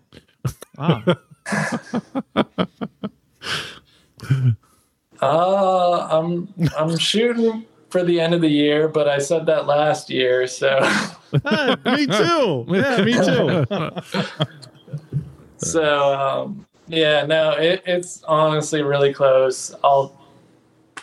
It's been really close for a long time, but uh, I'll probably tinker on it a little bit tomorrow. I just kind of every once in a while spend a a Saturday on it. So Mhm. Mhm. Mhm. so, are you, what are you trying to do an event before the end of the year, or is it just something looking forward to next year? Um, I mean, I just, I just want my car has just been sitting, literally sitting since 2015, and oh wow. for the past few years, I've been kind of like, you know, doing little things here and there. Um, it's ran the whole time, like mechanically, it's been good, but I just wasn't. It just like wasn't in me to to want to take it out and, and drive it and you know do the maintenance and stuff that mm-hmm. I needed to do before that. So I was like, maybe if I if I do some upgrades and and make It'll motivate you. make it better than it was before, then like I'll be psyched to to go out and you know take it out, like have a mm-hmm. better car than it was when I was like driving FD. Mm-hmm. So Yeah. So that's what I've been like doing all this stupid stuff to it and uh, delaying coming to the track, but hopefully soon. There's Maybe an we'll event in, uh, in December that I'm pushing for. Okay. Yeah. Yeah. That's the um the Ma- Winter Matsuri. Is that the one? Yeah, The one at the firm? Yeah. No. Good I'm deal. gonna, I'm gonna try to drive that one too. I, I've been waiting to put rear brake calipers on my car for like six months, so maybe I'll, Oh, get, I'll get that that's, that's easy. Yeah, that's easy. That's easy. You should bang that on a couple hours if you don't get distracted. Yeah. Um, I had a question. Sorry, just uh, messed that up. Uh, do you have a piece of advice for the competitors going into round four? Do you think um maybe ask more questions during during the drivers' meeting, uh, protest less? Um, always whatchamacallit. protest less. yeah, may, maybe protest less or uh, more commitment. Uh, I mean, or something that sort of could help these guys out for the next round. I think for a lot of people, definitely more commitment. I mean, I don't know how many people I saw that you know, were working their way up on the bank and they would like initiate, like look good on the wall, but would would hesitate and lift for a second and then get back in it. And they just lost all their momentum and, and drove down the bank over the white line or like we're driving down off the wall and trying to do things to stay up there, but everything they did just made it worse, like mm-hmm. jamming foot brake or trying to grab handbrake or whatever, just making it worse. I just think commitment, um, maybe not setting your car up so grippy that you struggle with it. Yeah. Like, I was thinking about that. Yeah. like make it make it easy to, to drive at least through qualifying like i want to see you out there hot dogging it i don't care if it's loose like if you're hitting hitting your marks on the track and uh you know doing everything that that we ask you to do you're going to get a good score whether you're you know gripped up or your car's easy to drive. And then like do do follow run in practice and see if you're off pace. And if you're not leave it easy to drive. If you are a little bit off pace gradually you know add some heat to it and and get a little more speed. But you know we make it easy to drive so you can qualify good definitely Yeah. words of advice Well, I mean, that's a great way to kind of wrap this up uh, for you to give that advice because I know there's one thing that we were talking with um, some people uh, the day before is that practice was going so miserable because the guys were so gripped up. They're just, it, it gets in, and we were guilty of this back in the A lot of guys were just overemphasize setup, right? They're just like setup, setup. Well, my car's got to be, it's got to be dialing perfect that they're, not they're more concerned with their setup than actually putting down consistent runs. And then anytime they make a mistake they blame it on their setup right? Um but uh i guess um going into round four it's gonna be exciting. We're glad to have you back. Maybe maybe season four you'll be behind the driver's seat and not judging. That would be pretty cool to hear a rotary out there. I mean colette did bring her rotary out so that was kind of cool to hear that rotary echoing in that little thunderdome that the freedom factory has there um, is there anything else that uh, you're looking forward to when we kind of wrap this up, or looking No, I mean, uh, I'm- for? Uh, I'm looking looking forward to the next one. Looking forward to the uh, the end of the season. Um, hopefully everything everything goes smoothly. We're we're working our way up. So Yeah. Well, one last thing I have to ask you is, what's the hot spot in Bradenton? We have yet to find a place for an after party. yeah. Um, I don't really know too much about Bradenton. I'm I'm more of a Sarasota guy. Well, well, that's Yeah. not too far away. Yeah, no, I'm I'm just just south of of Bradenton, All right. Well, that's your homework for round four. Right, I'll- Find I'll a place for the after party. where the spot is. Yeah, let us know where the spot is. All right, Yeah. Jeremy. Well, uh, thank you for taking out this time and joining us. Thank you for the high definition quality picture that you provided. Yeah, you're welcome. And- and we look forward to not only seeing you next round, but also hopefully seeing you back behind the seat again. All right, thank you guys. All right, take care, man. Good Have a night. good night. Good night. Yeah, I miss the rotary sounds. Yeah. That's one thing that you know. I I one thing I'm What? just having them come out and just wah, wah, wah, wah, Yeah, you know the him rotary and sounds. Dan, I love. yeah. Yeah, that was Yeah, great. yeah. You know, I'm I don't I'm not a fan of the V8, even though like Alec Hohnadell's V8 sounds like a beast, and Jonathan Nerren, all those V8s sound great. But I'm just a fan of Boost. I'm not a fan of V8s. Uh, hearing hearing rotaries and Mike. hearing rotaries and just hearing different engines other than a an, L, an LS based motor Yeah, is a it's nice to hear. yeah, Um, yeah. It is. It's and considering that the LSs are really loud. I mean, when compared to uh, like a one J, a two J, you barely hear those cars. In comparison, In comparison, right? Like yeah. like when they go by and you have like a one J, you know, battling a two J, and they're out there, you're like, oh, they sound like they're ripping. But when you when you throw like Alec Hohnadell out there with Adam LZ, you don't even hear Adam's car. Yeah, I don't even like. Yeah, exactly. That's what I'm saying. You don't even freaking hear Adam's car. I mean, those cars sound Oh. like monsters. Actually, it seemed like a lot of times to me, it seemed like Alec Hohnadell was like fighting his car. He seemed like he was. He looked like he was gripped. understeering. He seemed like he was too gripped up almost. Oh, I mean, Well, you're gripped up in the back, maybe. Yeah, but Like the he couldn't front let was off. loose. Anytime he let off, he would like almost the front, well, the front would lose. Yeah, the front would just had couldn't stay where where he was aiming it. I guess. Um, it was weird. It's like I was saying before. It's like every round, it seems like some other random car driver is the f- like the fastest. So who was it this round? Like this round for me was Nerren. Nerren. Yeah. I think his car looked the best. It was the most hooked up. It was it, to me. It looked like it was the fastest. Yeah. Um, round one was round- definitely Conor O'Sully. Conor Rosoli, that thing was just like a freaking rocket. What about last round? And then last round, I want to say the fastest that I saw. I don't know if it was. I don't know if it was McDowell or, or I think it was Alec. Alec looked pretty freaking fast. But it's also kind of hard because last round was, in the infield. yeah, so it's very hard to tell on the infield.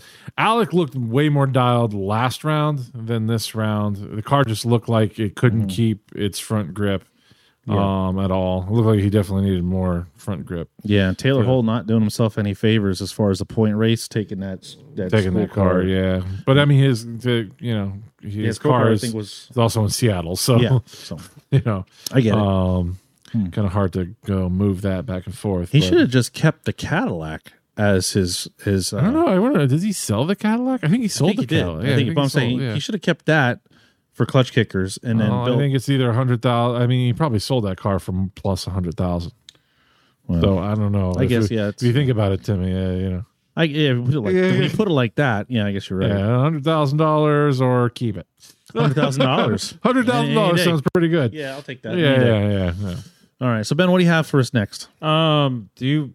Well, I was actually gonna get something else up, but do you want to quickly go over how the the trip went for us, or Sure. Yeah. So the trip went great. It was No, I'm just saying it was it was good. we we um we found our own little spot on the way up, even though Paul says it's horrible, but I think it's great. The little Celtic Ray. Um, I can't eat more any more fish and chips, man. Well, some- the- there's Mine's- plenty. There's plenty on the menu. can't though. eat any more fish and chips, even though it looks like I can. There's there's no there's there's plenty of other things on the menu. Anyhow, I enjoy it obviously so much more because we can get up there and back so much quicker. So it's been way more pleasurable going up to these events. And um, but I will tell you, we had an interesting hotel issue at first with the Oh, whole boy. yeah I think I'm still suffering from that, dude. yeah, yeah. So so we get to the hotel, and this is the same hotel we stayed at last time. Everything was great last time. This time we get there, and Paul's like, "Man, I smell epoxy." Sure enough, we get to the third floor. The second floor? I think it was second floor Hey, first. No, you got to give me props floor. for that. I knew exactly what it was right when we walked in. I give you props. So Props. Anyways, whatever. So we get there, and it's just like, just instant, almost instant headache. reeks? Re, I mean, like really bad, really, really bad. Ended up there resurfacing the tubs.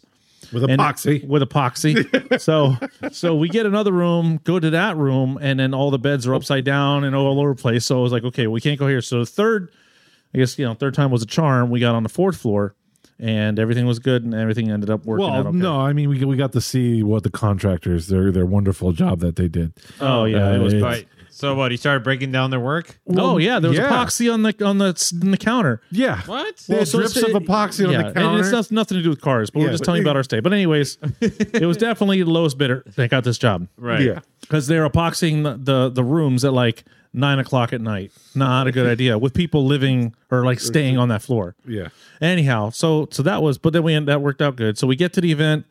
Um, things are the schedules moved up a little bit, so a little more rushed. Um, I want to thank Jeff and his crew because huge difference from uh, round one to this round in just the uh, efficiency of everything. How well everybody was dialed in. It seemed like everything was on point. It seemed like everything went smoother. Uh, just to clarify, uh, you're talking about Jeff from Dread in the Garage, who's Yep. uh, handling the the live stream for the uh, Klutch Kicker series. Yes, absolutely, and and I appreciate his his counsel as far as and helping me and you improve each other, and also help guiding us through the process. It's been it makes me and Ben better at what we do, and and we all there's always room to grow, right? Right.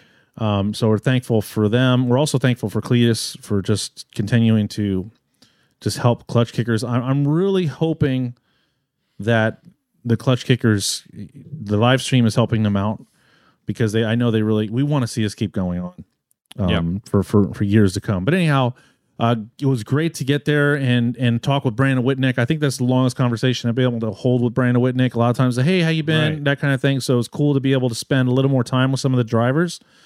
Um, that is probably the highlight of my weekend. Not so much the announcing is fun, but it's stressful because Is I'm, it? huh? Is it?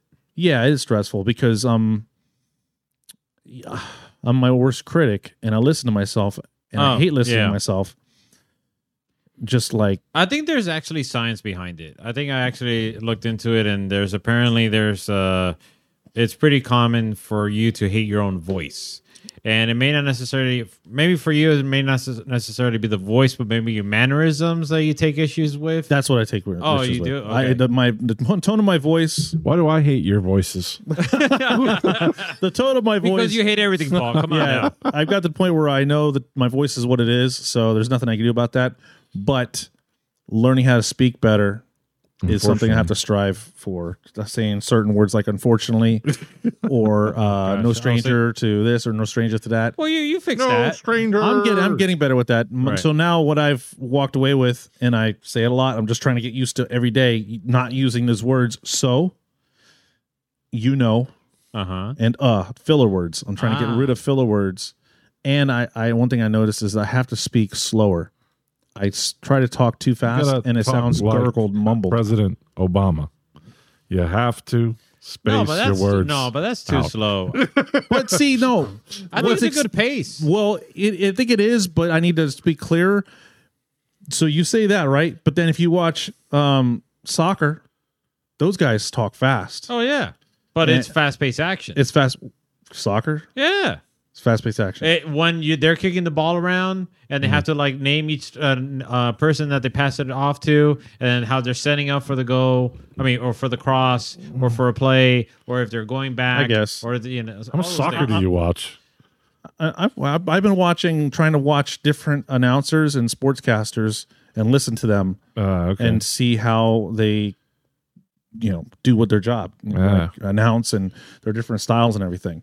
Um, and like to Paul's point, find how to be excited or bring energy without yelling because then that Oh. that harms the voice. I mean, he's right. He's right. But at the same, when I listened to it, it wasn't. As, he was over exaggerating.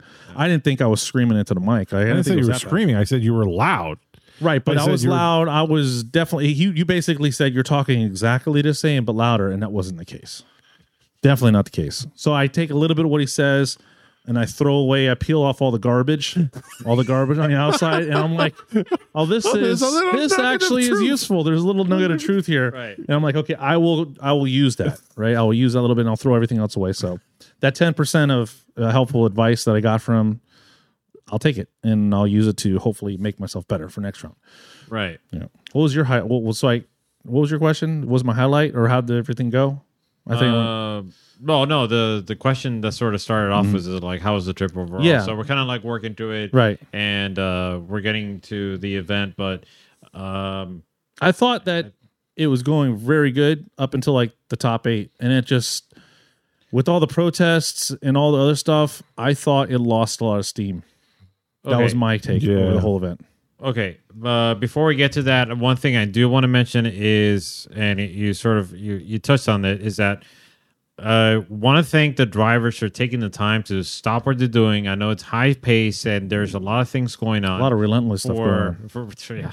but uh, but I want to thank the drivers for taking the time to talk with us. Mm-hmm. I mean, I know it may not necessarily be like their favorite thing to do. Mm-hmm. Is like why why do I have to stop what I'm doing to talk to these fools? Mm. Um. So, and I think it's it's not only a matter of just wanting to.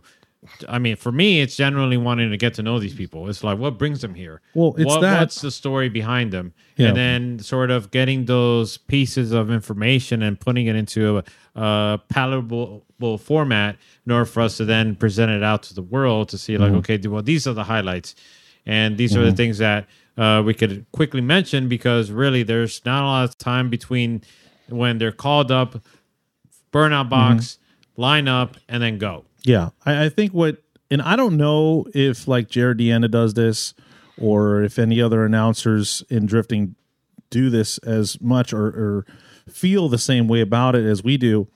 Is that we're asking the questions, like you said, it is. It, we do appreciate the drivers taking their time and not just giving us information, but also showing us love, like Will Couch did with his relentless glows, giving us some shirts and stuff. Mm-hmm. But the reason why we're doing it is because we want to build their fan base. We want to have as much information to share with those fans that are watching, not just live, but on the live stream as well, in order to make them relatable. And they may not, maybe are certain drivers don't realize how important that is, but if they're taking drifting seriously, the more people they can get to just follow their Instagram or support them or know their name or can relate, right? It could be something like uh, I, forget what driver it was. They they played. I think it was Brandon McDowell or, or one of the drivers. They said that they um they played baseball or they're you know they they had they they they did some other type of sport, right? Well, there's young fans out there that maybe they're in a little league team, right? And they're out there watching drifting for the first time, and and they find out this this drifter he plays baseball too, and they associate themselves, and people that's what they do. That's what we do as just as humans is we we want to uh, see ourselves in successful people because then it's going to um it just something that you may just be um encouraging the next drifter to come out get the car or get behind the wheel or something whatever it is but you're building a fan base and you're building a relationship with people you may not ever meet. But if we can make you relatable to the audience it's going to help you not with just your program but it's going to help with the show as well. And, and one other thing to add to that is the when you look at the social, like you could be a follower on their social media mm-hmm. channels, and you'll often get like the end product. You see that they're like sliding and they're they're getting photos taken and mm-hmm. so forth. But what we're sort of trying to do is sort of get you to get the audience to understand it's like okay well yeah they're out there sliding they're they're killing it. Mm-hmm. But there was these struggles these challenges that they went through that they're not necessarily uh broadcasting out to the world or maybe they didn't have a camera or Right. or something to sort uh document it and be able to sort of say like hey look like yes you could get to this point but the, you have to go through all these uh situations just to get to it.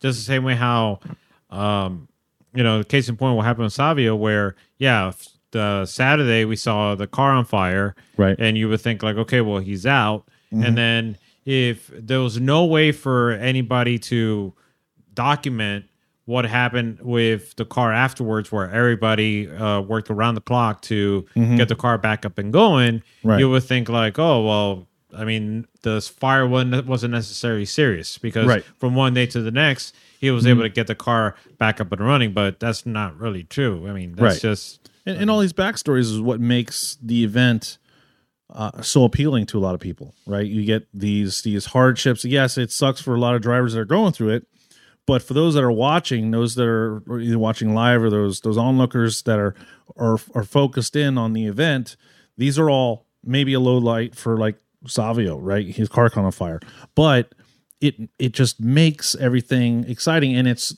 so I'm going to re- go back a little bit. Some of my best memories were some of the worst times mechanically for my vehicle or something breaking down. Oh, yeah. Do you know what I'm saying? The dip. My but, but what I'm saying, yeah, I mean, all kinds of stuff. Like I look back on everything that I've done, whether it be racing or car shows, all the stuff that I've done throughout, you know, my life. The highlights that I remember the most were those times that seemed most dismal, mm-hmm. and how either somebody came through and saved the day, or we were able to pull together and accomplish something, or maybe not. Maybe just call it we we put a valiant effort forth, but we're unable to succeed at that task. But there was still, I look back at the camaraderie that I had with those that are around me, and what we went through to achieve those goals are some of my best memories. So on camera, like his car catching on fire, or Alec Hohnadell hitting the wall, or that's the second time he hit the wall, right? Right. Uh, these are things that it they're they make they make the event worth watching. Does that make sense? yeah I mean, it just it adds that diversity in all these different situations. Watching drivers pull through, be able to push past all those difficulties, and still go on, and that's that's what makes it exciting. So whatever we can do as announcers to provide everybody that's watching our live stream with as much information on you guys, please help us out. If you don't, that's fine. We're never going to intrude. Um, but anything, we're always open. You can always message us on Drift Sessions, and uh, we'll do whatever we can to support you guys. Right. And um if you see us around the pits and we're sort of like hesitant to go like up, it's mainly because we're we know you're working around the clock to get the Right. car running, so we're just trying to just not intrude or break up the flow of things. And um and then worst case scenario is like I mentioned, you could just send us a message. And I think a lot of drivers, uh, well, I want to say a lot, but there was a good amount of drivers actually reached out to us during the event and kind of gave us updates as to what was happening uh, behind the scenes, like Randy Noah breaking axles, Yeah. uh, back to back, and Brandon McDowell. and Brand- Brandon McDowell, where yeah, it was the axle first and then the engine, unfortunately. Yeah. Um, so these are moments that it's um we talked about it before where we could just speculate what what's going on. Like when Brandon McDowell uh, just all of a sudden just lost drift and it was oh one tire fire. Or we're thinking like it was we're thinking like oh it's a differential or something like that, but instead it was it was the axle. And Right. so just to kind of zero in on that to kind of get clarity and so we don't speculate. I think it's sort No of speculation. uh, speculation. no speculation. Right. So what do you got for us, Ben? Um, no. Um, and so got you go with nothing. the wait. What? He's got nothing. Oh, I thought you had something else. No, he oh. was talking to you. Oh, we're just talking. Right. oh, No, I, I was just talking about the trip. Oh, and yeah, then, yeah, yeah. You know, I we we we dealt with the He thought you were teeing and up something. I thought the you were. entire- Te- yeah, I thought you Oh, were I He winding was it up. talking to you the whole time. How would you tee nothing, nothing up? I I, don't know. I have things queued up. See, I have things queued up. I just want to He's go got stuff over in the, the trip queue. because oftentimes Ooh. when uh, we don't get the opportunity to go over the details Mm-hmm. as to what happened, and maybe you know, maybe people are curious or not. yeah, don't I do. I'm going to drop a little teaser for next episode that you guys don't know about, but something I want to talk about. Okay. before I forget, because I know if I wait to the end, like I was trying to do, I'm going to forget, and I'm telling myself, Right. you better mention it now because forget. One of the topics I want to talk about next time is people using their influence to change events. Or Oh, okay. I know. okay, we're going to talk about that next. So if you guys are watching now, that's what I want to talk about next time, and and I'll go over some more detail. But people using their their clout to change things, whether it be event rules or whether it be uh, not have to follow the rules like everybody else, kind of thing. Okay. Be All right. interesting topic. Oh yeah, Yeah. Yeah, I got some stuff. you got some stuff. Yeah. Anyways, Um, so what we got next? Yeah, but no, just kind of like Mm-hmm. or wrap it up. But um, glad that when we were able to get through, we finished, no Mm-hmm. major issues. Uh, just to, I agree with what you said with the whole thing with Alec and Josiah. Kind of just brought things to a halt Mm-hmm. where we had a good flow going. And then it was just like, okay, well, then it was just a significant amount of downtime. Mm-hmm. Um, it's good to see Paul was was with us again. Well, working the graphics. Yeah. I mean, uh, Actually, I read them right this time, and, and you, were you leaving me on the, like some of the calls came through Right. kind of slower.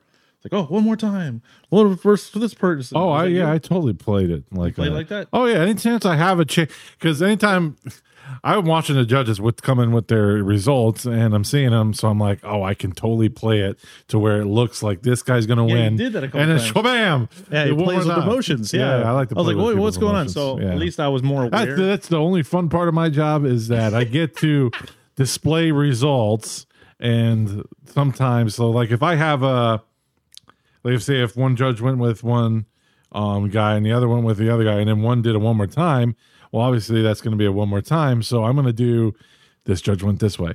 This judge went this way. And And then then, judge- I delay the one more time a little bit and I boom hit it with the one more time. Boom. It's one more time. No, that's that's yeah. Adds no. excitement to it. yeah, I like It it. does. I think that's no, great. That's, uh, I like doing it. So I have fun. I think that's good. I, I'm glad you had fun because I had my uh, fun. You looked stressed out. Not as much this last time. I'm kidding. The last, No, the first, the first of it. Yeah, was I was pissed the first event. And I was like, what the hell is this? Yeah. I don't work. All right. Cool. Uh, so uh, for those of you, uh, those of you who missed the live stream, baldigo.com. That's what happened. And if you're not, you could feel free to wait for the uh, for the public viewing to be released at the Klutch Kickers uh, YouTube channel. So be sure to check that out. Then round four is taking place when? October twenty. Uh, I should have these, these things uh, queued up. Sorry. It's um. I think that's 20, 23rd or twenty second through the twenty When that happens. it's October uh, October twenty first to twenty third, Okay, that's close. and then after that it's November November eleventh to 11th. thirteenth, Mhm. and that's the wild card round. So Fans and drivers will vote be, uh, for the previous. Oh, this just in. what? I got a message on OfferUp. Is this still available? Well, really? Oh boy. I get that a lot. I get it all the time. Okay. too. I'm sorry. Uh, wha- here we go. One of the things I do wanted to mention and highlight. Oh wow. Whoa, look at SFL drifters. Oh, Woo! Is that the red? That is red smoke tires. Yeah. Look at that. What do you got? Yeah, that's it. So Jeremy's car before the body kit. Oh, that's funny. Right. So this was our first encounter. Well, for everyone here, this was the first encounter with Jeremy Lowe at uh, Homestead Miami Speedway. We Is that talked the about first encounter? Really? Well, for all of us, this is back in December uh, 2007. This thought is he- 2007. This is 2007. Oh my! I told you. Yeah, it right. start, started. Look at that. You see that? Red tires. Yeah, they were. They were like, get him off the track. Oh, look at Eric. SD. That's SD. Wait, I Yeah. Thought No, it's pop. Is that That's SD? SD. Uh, No. yeah, Yeah, I Pablo. thought this thing was had it all of, all of his photos together, but uh, I Well, no, let's go look at the rest of them. Maybe you started at the. um So this is Hey, there's Sean. oh, Sean. That's one. That's Yeah. one. Canal. Hey, now it's Kyle. Kyle. Clean five five five. five. Five. SD. Left a five out. It's Eric Mall, not the maker of the Pistons, just last name Mall. In your face. Yep. I why I like. There's, oh, it's there's Pablo. Pablo. Yeah, that's the car. He, his his helmet flew out the other side of the car, and yeah. there's Jeremy. Wow, yeah, it's like you look back and all these cars are like mostly stock, right. and and these were like the best drivers at the time. Yeah. Because we remember we were we were selecting drivers to do this demo. This was a demo at the the, best- yeah, the Homestead best uh, Speedway. Miami, and these were the best drivers in Florida around Yeah. at the time. Yeah. And it's just looking back at these cars, she's just like, wow, it, there's not even a body kit on it. Mm-hmm. All right, so there was that. Then the other thing I wanted to uh, highlight with you guys is Wait, wait, one this. second. What- What? Can you pull it? Does Does Jeremy still have his profile? So one thing I found interesting about Jeremy you're- Lowe's, Jeremy's Lowe's. No, no. We always used to have these. You'd have a quote. You have your your forum name, Oh, and then you would have a quote. Pull up don't- Jerry's Jeremy's, Jeremy's Jeremy's member. profile. I'm just I'm just curious if you could pull it up. uh, okay, hang on. Let's see.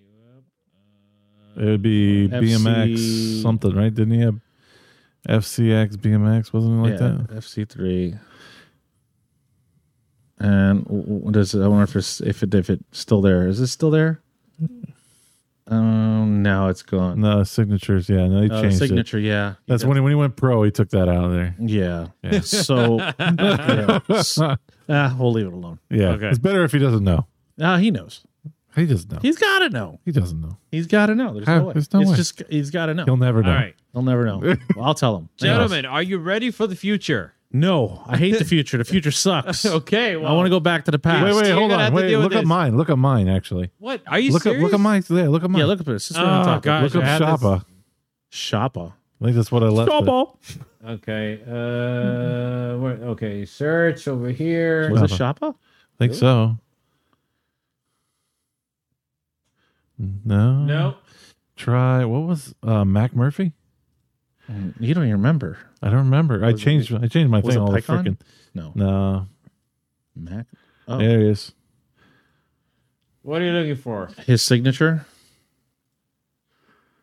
Oh, Oh, yeah, the it was, signature. that that was it right there. But it's it's it, the picture. the picture's no longer valid. Oh, okay. All right. All right. Go ahead. Yeah. Uh, Okay. All right. Let's see. Where was I? Oh yeah, this thing. And whoop, The future sucks. bam! Look at that. oh, That's proof. what the, The freaking hell sucks. is that? yeah. Um. The future is not bright. Dismal. Right. So uh, recently, Dodge announced that they're gonna get discontinued the both uh, the Charger and the Challenger, both popular takeover vehicles. And one of the vehicles that they decided to replace it with is this new Dodge Schmer- Charger schm- Daytona SRT concept. So they schmerged them together. an all-electric vehicle that will soon take over the streets, and you may find that a takeover near you. And the Hunger Games will probably start right after that's released. Uh, maybe so, but in any case, That's the way let's society's take a going. look at this. So pick a faction, everybody. Pick a faction. Well, Is it playing? car's running. Oh, it is. Yeah, well, you can't hear it. So, Oh yeah, It's electric. It's That's electric. Dit, dit, dit. So one of the interesting things. So it's got the about it- Challenger front end and the Charger rear end. I guess so. Yeah, actually, yeah, you're right. Look like that. right? Like right. S- similar. It, it's you know what weird. it kind of reminds me of? Hmm. Have you guys ever seen that old movie, The Black Hole? No. No. Kind of reminds me Maximil- of the- Maximilian. It was a character. It was a robot. Reminds me of that. Hey, wait, it's two doors. The Charger never came two doors, did it? Oh, you were yeah. Well, the old ones did. Yeah, but Yes. not the new ones. Not the new ones. That's no. cool. Hmm. I That's think the interesting. I think It's the, too tall. Uh, yeah, I think the back though, like this, they should have shortened up the back a little bit. I don't know. I don't like it because it's electric. And it's got a wing That's in the front. it. It's got a You wing. don't in the front. like the looks. You don't like. I won't the, even uh, entertain the anything else. presence of it? I won't even even entertain anything else because Oh, it's okay. because it's All right. electric. the hell's with the triangle? It's the Illuminati. Oh, the No, that's I think the brand for uh, the the St- Stellantis. What the hell's that? Stellantis. What the hell's It throws a Dodge. What? It says Dodge Charger Daytona SRT concept. Fret, what does that say? but the- the- Fretzonic? The parent comp, uh, the parent company is Stellantis or Stellantis. the parent company? Yeah, that's the parent company. Oh, it's, oh, that's the person who owns Dodge. Yep. I thought Chrysler owned Dodge. Not anymore. The wheels are Stellantis? ugly. Did, but then they got bought up and then Wheels are ugly. they're I actually like those wheels. I'm sorry. I think those wheels are cool. You should Hey. apologize. What the hell is that? A screaming is it? man? What? Do yeah. What is Usually it's a Hellcat, but that's, that looks like Batman. It's a demon, I guess. I don't know. Uh, I like yeah, the, the. Hellcat, the demon. Oh, there well, comes. it's moving. yeah, it sounds like it has an engine. What do you mean? It sounds like it has an engine. I hear something rumbling. Why would it sound like that? Well, it produces sounds. You know, But what I'm saying is, like, if you're gonna make an electric car, make it sound like an electric car, right? So how's an electric car supposed to sound? Like nothing, like boringness, right? Ah, okay. So it should don't make an electric car sound like it has any. there it is. that's the sound. That's the sound we're looking for, ladies and gentlemen. It makes noise. But it's not even a good. Why? got- Why would you do that? You remember that speaker? That I know, I was thinking about- That's what they have in it. I bet you they do. They have that muffler speaker. But what I'm saying is, it it's, doesn't have an engine in it, so don't give it an engine sound. Make it sound like the Jetsons mobile, right? I mean, don't. yeah, it's like almond milk, Paul. This is like almond milk of yeah, vehicles. this is the fake it's not milk, so Nut don't milk. call it milk. nut milk. I like the freaking interior though. That's pretty cool. The what? The seats are nice, yeah, but that's the seats it. are cool. I don't know. It's a big. uh Well, I mean, Why would you even put? Who At least- posted that? at least this is it. That person should be taken off YouTube. Well, hey, I want look. to hear it again. What I like is that when it take when they do a takeover now, not only will there be people ran over, the cars will be l- ignited on fire from the batteries. So Oh. it'll be That'd be on great. fire, takeover, and uh, burn down. why are they doing that? That sounds very menacing. it sounds like a V6. Sounds like the like the V6 Camaro. sounds stupid. It sounds horrible. Can you make it sound like a rotary? Hey, maybe you can can you hack it- upload rotary sounds? Maybe if you hack into the system, you're able to do that. You can upload a rotary. Who knows? Oh well. Well, that was that. That is disappointing. That sucked. Man, the world is not bright. The future is not bright No, it's for. I'm cars. telling you, not too long after this, they're going to separate us into factions, and you're going to have the the electric car charger faction, and the the electric non-charger people. no, the electric car factions. Put me back in the you know the '80s uh, car faction. That's where I'll be. A miner digging in dirt, Looking Paul, was for- was there something? Um, having my children snatched away by the EV You know what we need people. to start doing is figuring out how to convert corn to ethanol. It's already been. What do you mean? What do you mean? We need to learn how to do that because otherwise, there's not going to be eventually any We can gas. go biodiesel. biodiesel. Yeah, and just go What to do you know about McDonald's and diesel? The freaking hell is that? People do that all the time, don't they? They take like old cooking oil and they use it to, to I power don't the think vehicle. so. No, Yeah, biodiesel. no. Yeah, man. What are you pulling up now? Uh, this is something that Paul wanted to show us. Oh, it's Oh, this is interesting. Yeah. No, Oh, what is well, this? it- Let me. so uh, it's a um. So what's kind of cool? Oh, you want to set it up? No, no, no, go ahead. I'm setting it up on my end. You know, go ahead. I ran into this online the other day, and I'm like, "Whoa, virtual engine!" So this guy actually simulates. Oh, he makes an engine sound simulator. So that that graphic is not just a graphic; it's actually simulating how an engine would sound. How does it do that? I don't know programming mathematics. He has developed a way to make the engine actually sound like a real engine because it is. It's actually combusting and you know taking in air and taking it out all through simulation. So, it's so- not real, so it can't well, take. well, yeah, no. Hey, what's up, guys, and welcome back. He explains the whole What thing. you just watched was a real time internal combustion engine simulation that I've been working on for the past few months.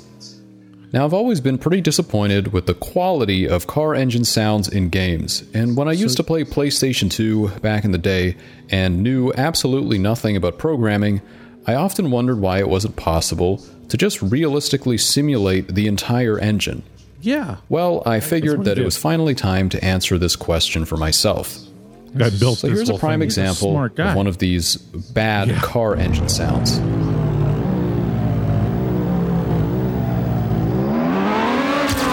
I know that's just horrible. Yeah, I never Now, I know that most of these are optimized for performance, so I don't expect them to be perfect, but I still think that they can be improved. But what exactly makes it bad in the first place? Well, first of all, engines sound different under different conditions. So, for example, an engine is going to sound different when it's idling compared to when it's under heavy load or when it's decelerating, and I feel like this is often overlooked in a lot of these games. Engines also have non-linear response characteristics, and what I mean by this is that the gas pedal does not dictate a speed to the engine, Yeah, like it might in the case of electric motors. It simply opens some throttle plates and allows the engine to freely choose its own speed, and this is obviously regulated by how much air is going into the engine. In real life, this looks kind of like this.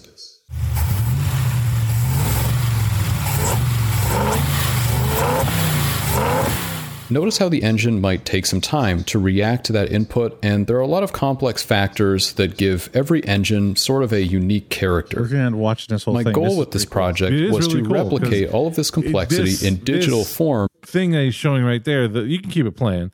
The visual, the visualization, and create a virtual the engine that I can or- I can't interact say the right with in Yeah, real time. Visual, visualization. So let me explain how this works. Yes, it's not. So the first thing is a rigid body part of the simulator simulates all of the interactions between the internal components, like the crankshaft and connecting rods and pistons.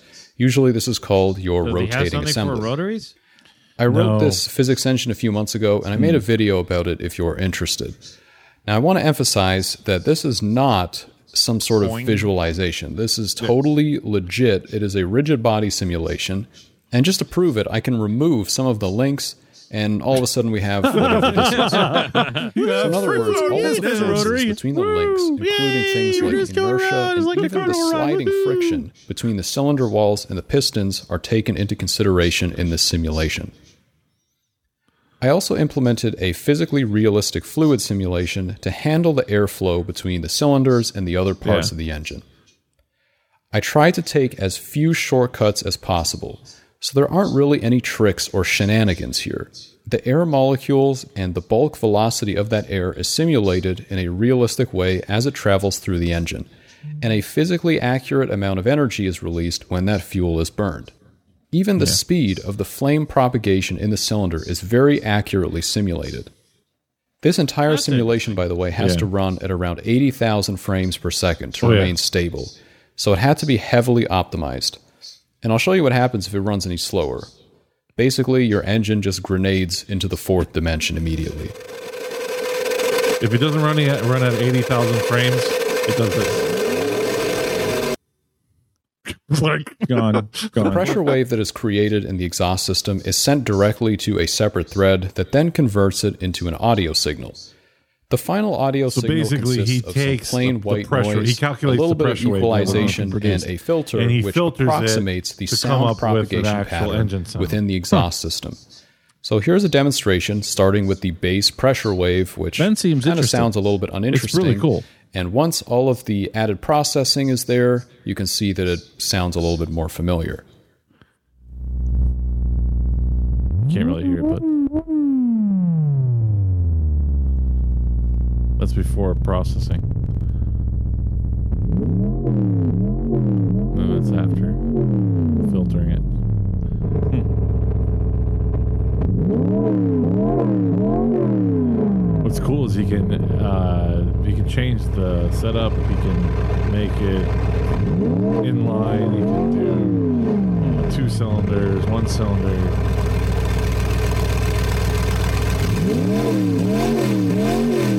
You can also do like horsepower. too. When we that's working, that's a lot of time to spend.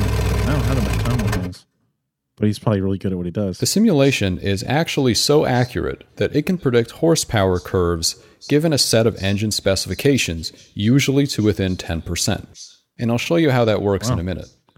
These engine specifications are All right. defined in a Piranha script. That's pretty cool. That's pretty cool. That's different. That that, was a cool, that was a cool thing for like um you know for games like why can't a game use this instead of recording sounds of cars i mean even if it's a, just a small like a like a like a like a more of an arcadey game like that one that they, she showed but you know not hmm. like forza but you know some of the forza sounds even to now are still horrible Right.